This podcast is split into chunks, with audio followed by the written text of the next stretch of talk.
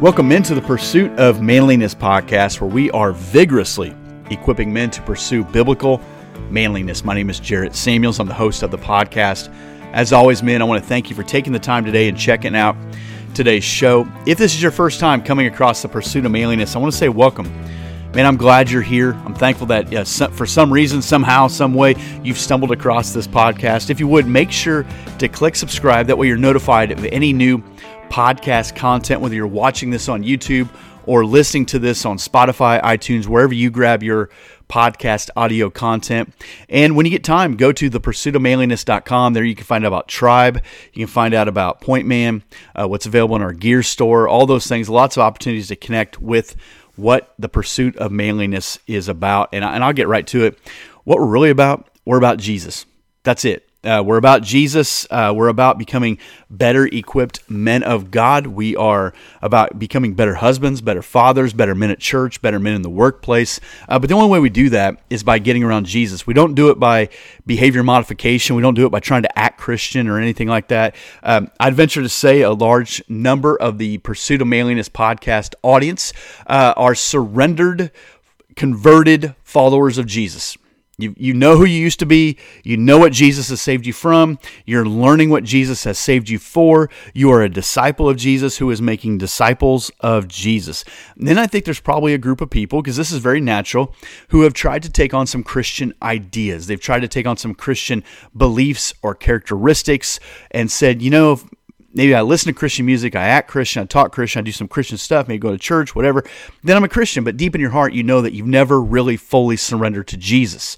If you don't surrender to Jesus, then you know in your heart you're you're really a fraud and a phony, right? Like you know that you haven't really done that but you're trying to look at you're trying to sound it and you think you know what if i just modify these behaviors if i just stop trying to do the big ones um, then then maybe that's what it is. No it's about surrendering to jesus. If i go to an italian restaurant every weekend and eat there that doesn't make me italian probably make me overweight, right? Or if I go to a golf course every Saturday and play around a golf, that really doesn't make me a golfer. That makes me a guy who's wasting a lot of money and losing a lot of balls in the water. All right. So the same way you can be around Jesus or you can be in Jesus. You can be in Christ or around Christ. Judas was around Christ. That didn't work out real well for him. Uh, Peter, the other guys, in Christ. They said, hey, uh, th- there is no other way except for Jesus. Well, how did they decide that they were just selling out everything that they were and said, you know what? That's it. I'm giving up everything I am, literally everything that I am for Jesus. It's the resurrection. The resurrection changes everything. It changes everything. So when, when, when Jesus was put on the cross, the religious leaders, Pharisees, Sadducees, the high priest, all of them, large regular large groups of regular people like myself, they were thrilled to finally rid themselves of this this problem this problem of Jesus, who was taking away their influence, who was stirring up the people. They were trying to keep the temperature down. They didn't want the Romans to get real upset and say, "All right, we're shutting this thing down." Uh, the religious guys loved the fact that they had influence, loved the flat, the fact that they had these perfect seats and these all these things. It's, Jesus ruined all that for them because Jesus wasn't about that. He was about, "Let me tell you how to get to heaven." Let me tell you about life here on earth. Let me tell you about life um, after you leave this fleshly tent. Well, then Jesus, they put him on a cross and he dies. Well, in John chapter uh, 19, uh, verse 30. I just want to read verse 30. I'd encourage you to read 28, 29, 30 if you want to check it out. Verse 30, when Jesus had received the sour wine, because he was he was saying he was thirsty, they put a this little branch up to him to give him a drink. He said, It is finished. What is finished? The perfect sacrifice for our sins. The only one who could pass under the flaming sword, if you will, that God had used to keep humanity away from him once he booted us out of the garden. He says, It is finished. He bowed his head and he gave up his spirit. And again, if you're in a position of religious authority and you love your seat, you love your influence, you love being in the temple and everyone uh, just admire you, how wonderful you must be, then you were thrilled to rid yourself of Jesus. They had no idea what they had got themselves into because the followers of Jesus were just, they were on fire.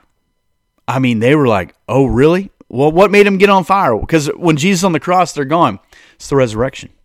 It's the resurrection that changes everything. And then Jesus begins to appear to his disciples, begins to appear to all these different people in, in some different ways. And, and I, am not going to read them all to you, I'm going to reference them to you. And, and, and listen, if you're surrendered to Jesus, you know, yeah, I believe that.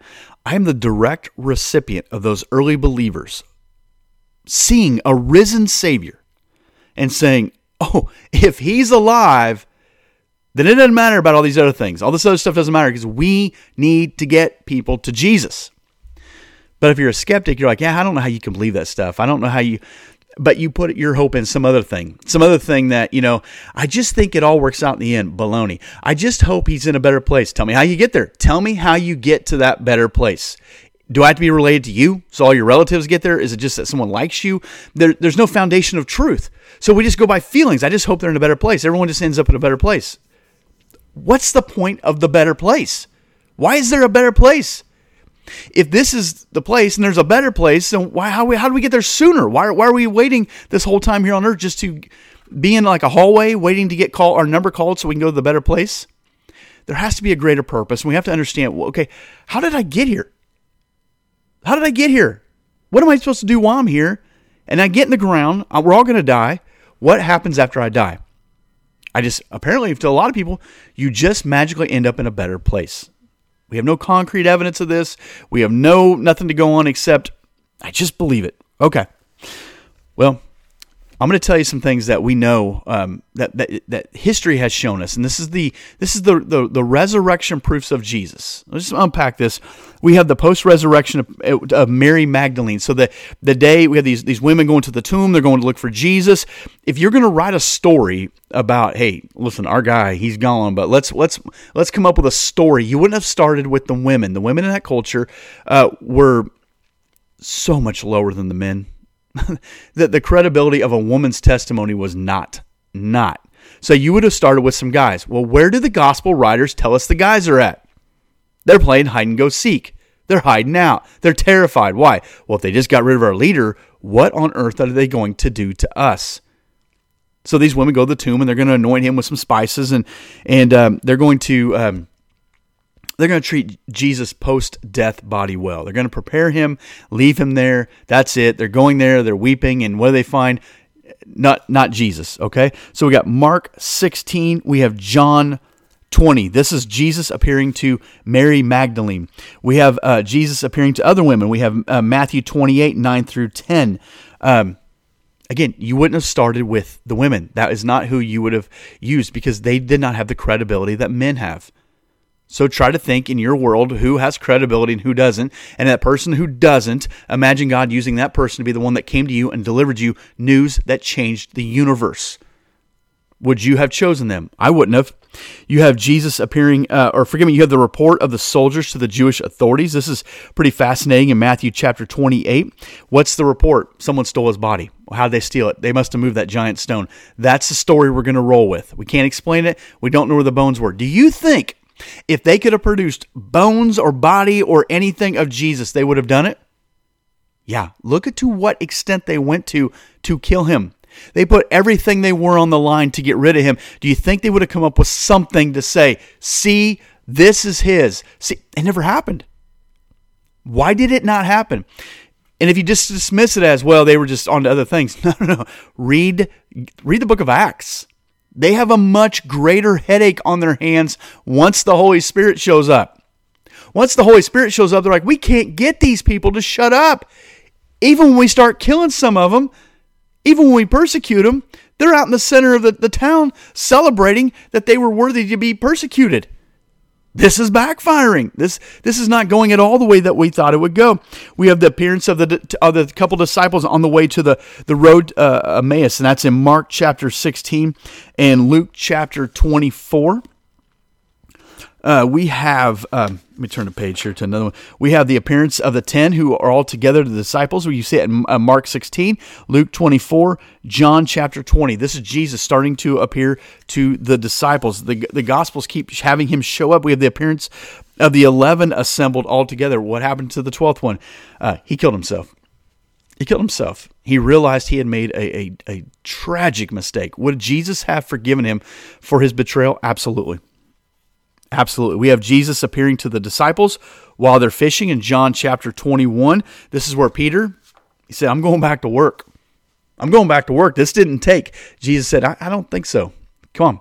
And when he sees Jesus, he gets in the water and starts making his way to him. Uh, we have the appearance of Jesus to the 11 in Galilee, the appearance of to uh, James, Jesus' brother, in 1 Corinthians chapter 15. I know I'm smoking through this. Just want to give you uh, some of these. You have the appearance of, of to the disciples in Luke 24 and Acts chapter 1, 3 through 8.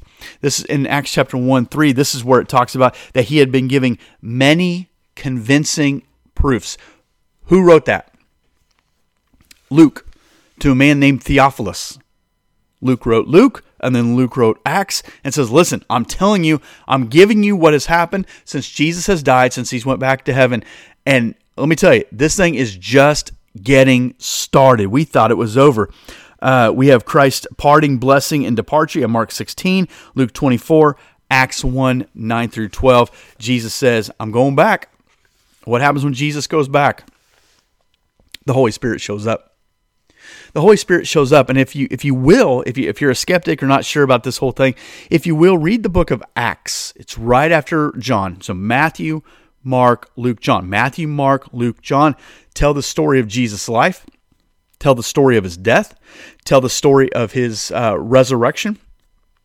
Matthew and Luke tell the lineage of Jesus' birth. They a little more detail in that way. Uh, they both, they, all four of them have a, again a different feel to them. I'd encourage you to read the Gospel of John. Read the Gospel of John. Once you turn that page, you're going to get right into Acts. Start reading the book of Acts. And again, it talks about many convincing proofs. Ask yourself if Jesus really did give many convincing proofs to his disciples and his followers over a period of 40 days, what does that mean for you?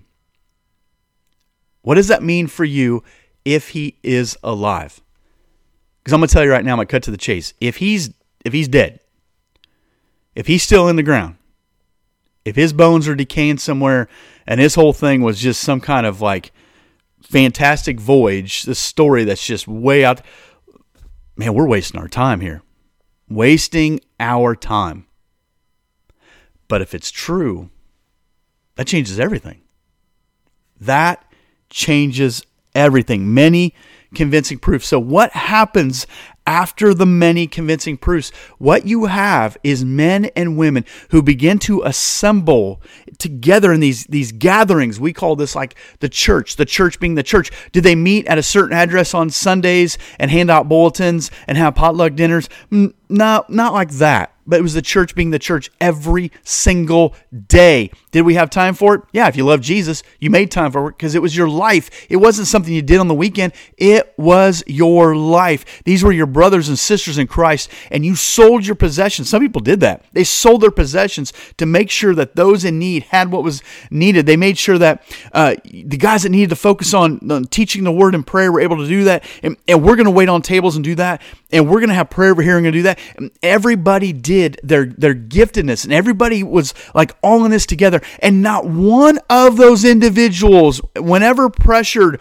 or or potentially being killed and some of them were killed many of them killed for their faith not one of them ever backed away from this story. How far would you go for a lie? Could you convince 10 people to give up their life for a lie Heck, I can't convince 10 people to give up their life for something true sometimes. I, I don't know how you get 10 people to give up their life, their belongings, everything they are for a lie. They gave everything up. And I'm not talking about 10 people, I'm talking about millions of people for the last 2,000 years have given up their life, who've surrendered to Jesus. Now, listen, I know that's hard to understand for some of us because we have bought into a version of Christianity that requires very little of us and look around and see how well that is working out for us. It's required very little and we exert even less. How's that going for you? It ain't.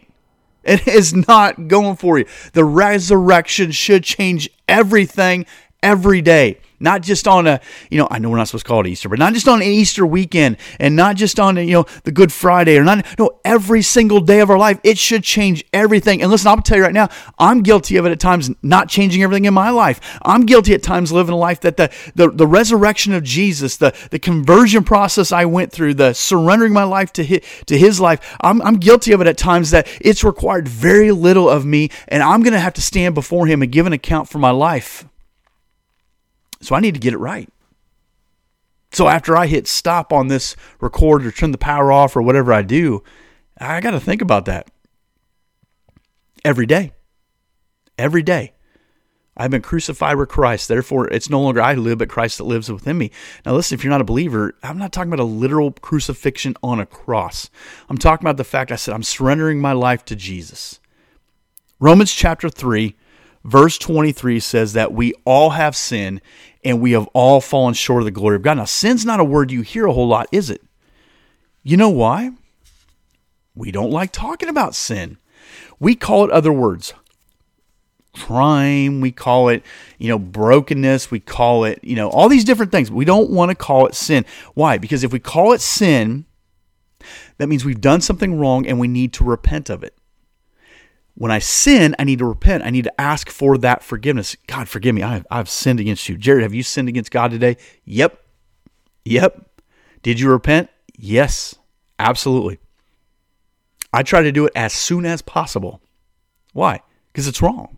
I need forgiveness of that. So, but, but Jared, I thought you were a Christian. You're not, you don't sin. You guys aren't. No, we, we sin. I'm not better than you. I'm redeemed. I'm just supposed to live a different life. I know non believers like to throw at believers how they're supposed to live. I'm not playing by your rule book because you're not playing by it either. I'm playing by the Bible. I'm rolling with the Bible. So the Bible tells me all have sinned and they all fall short of the glory of God. That includes you. That includes me. We've all sinned. What happens because of my sin? Well, Romans chapter 5, verse 8 says, The wages of sin is death. You get death. Listen, we're all going to die. But the free gift of God is eternal life in Christ Jesus our Lord. Jesus said in John 14, 6, I'm the way, I'm the truth, I'm the life. No one comes to God the Father except through me. I just believe they're in a better place. Great. Were they in Christ? No. So where did you get your plan? I want your loved one to be in a better place too. There is no better place you could possibly be than with Jesus. So what's your plan? How did you get there? Are you basing it on the on your feelings? Are you basing it because they were your relative. Are you basing it just because that's what you want? That's a hard target to hit. That's a tough tar- target to hit, but Jesus made it pretty clear. It's it's Jesus and that's it. Jesus and it. Romans chapter 6 4, it says, Therefore, if we are buried with Christ, we are raised to walk in a new life. So you see, men and women go into the waters of baptism. They're, they're buried. They go under the water, and it looks like they're buried, and they're raised to walk in a new life. What are they doing? They're surrendering their will to Jesus. They're saying, Jesus, I want you as my Lord and Savior. We say, Do you believe that Jesus is the Christ? He is the Son of the living God. I do. Do you accept him as your Lord and Savior? I do. You're buried. We go through that whole deal, right? They're saying, you know what, Jesus is my Lord and my Savior. I'm not just trying to get fire insurance to stay out of the bad place. I want Him to be the Lord of my life because He wants more and better for my life than I want. That is not some kind of name it and claim it garbage. You're going to go through some stuff. It's going to be a challenge. Read Paul's letters, he writes them from prison. Read Revelation. John is kicked off to an island of Patmos because they're sick of him. These, these men and women gave their life for the gospel, they were killed. Hebrews talks about how they were tortured, sawed in two. It wasn't that they just became rich and popular, all these friends. They went through a lot of stuff. Why? Because the gospel is worth it. But listen, let me tell you this the gospel is not that complicated. We use words and some methodologies that make it way harder than it needs to be. Get them to Jesus, get them to surrender to Jesus, help them understand their sins. They need forgiveness of their sins, and then walk in a new life. What does that look like? Help other people get to Jesus. Acts talks about they were unschooled, common guys. Common guys. They didn't have 14 degrees on their wall. They said, We could tell they've been with Jesus. That's what I want. Where'd you go to school at? Doesn't matter. Can you tell I've been with Jesus? No? Then I got a problem. Romans 8 11. If the same spirit that raised Jesus Christ from the dead, if that same spirit lives inside of you, he too will give life to your mortal bodies. Here's the deal we're all going to die. It's going to happen. We're all going to die. But that spirit that raised Jesus from the dead, if he lives inside of you, how do I get the spirit? Surrender to Jesus, buried with Christ. He pours out his spirit upon us. We get the Holy Spirit. We live in that. We walk by the Spirit. Spirit convicts us. The Spirit stretches us. The Spirit changes us. The Spirit sanctifies us. We become more like Jesus and less like ourselves every day. You meet someone and say, Boy, that guy, he's a Christian. He calls himself a Christian. He's quite a hypocrite. You know what? That's you're a bad scale. You're a bad measuring stick for what is or is not a hypocrite because you are too. You don't know what he used to be. You don't know what he used to be. I know you. I know, especially non-believers. They all know. They all know, beyond a shadow of a doubt, what someone should be doing. What they should. But let me tell you right now, you don't know. I'm not a good measure of, of, someone's faithfulness. I, I can be a fruit inspector. I can say, man, there ain't a lot of love, joy, peace, patience, kindness, goodness, faithfulness, gentleness, or self control in that individual's life. I'm wondering if they be if they've got connected to Jesus. But to say, you know, you know, to be the hypocrite police, I don't know if that's right. And I'll be honest with you, we are hypocrites sometimes. We don't try to be. We don't try to be. But I'm going to go on a limb and say you probably are too. We're just trying to get it right, man. We're just trying to get it right. Uh, but I'm going to tell you right now, don't wait. Don't wait. I love this. Uh, 2 Peter chapter 3, verse 9. The Lord is not slow to fulfill his promise, as some count slowness, but he is patient towards you, not wanting, uh, not wishing that anyone should perish, but that all should reach repentance. God wants everyone to come to repentance. He loves you, man. He loves you. If you read the Gospels, he tore his son to shreds on your behalf. So I didn't ask him to do that. No, he ne- he knew what you needed before you ever knew what you needed. Before your feet ever hit the ground, God knew what you needed. He's gone before you to make to make a way. He's gone before you to give you life and have it more abundantly. And when you're in Christ, then you begin to see your life through the lens of a biblical worldview, which means I keep one eye on the present and I keep one eye on eternity. So, why is it so important I keep one eye on eternity? Well, Revelation chapter 22, verse 12 says, Behold, I am coming soon. When is Jesus coming? I don't know, but I'm going to tell you this we're closer right now than we were when I started this podcast. He's coming soon, bringing my recompense with me to repay each one for what he has done. He is the righteous judge. And when I stand before him, based on my skills, talents, and abilities and what I've accomplished on this earth, I have nothing. So the best thing I can do is stand before him with empty hands and say, I have absolutely nothing that I can offer you except myself. And he says, That's enough. Oh, wait, wait, wait, wait, wait. I got this, I got this podcast. And it's I don't want it. Yeah, I got I got this blog I've been writing. No, I don't want it. I got tribe. I got these guys. I don't need it. He doesn't need anything. He just wants you. But you understand, Jared, I've been divorced and man, I stunk as a parent. He knows. He already knows. I've been fired from my fourth job. I'm addicted to pornography. You know, I'm, I'm, I'm an alcoholic. My wife's fixing on leaving me. My kids don't respect. He knows. He knows all those things.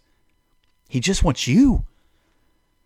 And we stand before him with absolutely nothing in our hands that we could possibly offer him and say, I need your mercy. I need your grace.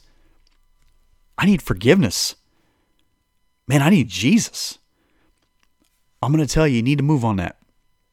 The Bible's pretty clear that God was going to send someone to save his people. And what did we do? Put him on a cross, stuffed him in a tomb, went to check on the tomb. The thing's empty three days later. He went back into heaven. The Bible tells us he's going to return again someday. And we need to be ready for that. You see, the fi- thing I find fascinating is there's so much in Scripture you can prove with history you know, like the the ossuary that that uh, Caiaphas, it, the the um, the high priest that was I think it's John chapter eleven. Um, they they found that several years ago, about thirty years ago. They found his family and all that. You, know, you find these bones of people, and you know the history and the stories of how the disciples died and all this stuff, and uh, you know all these things. people that did live and the, the census, Jesus, his name being on a census, and you can find all this stuff.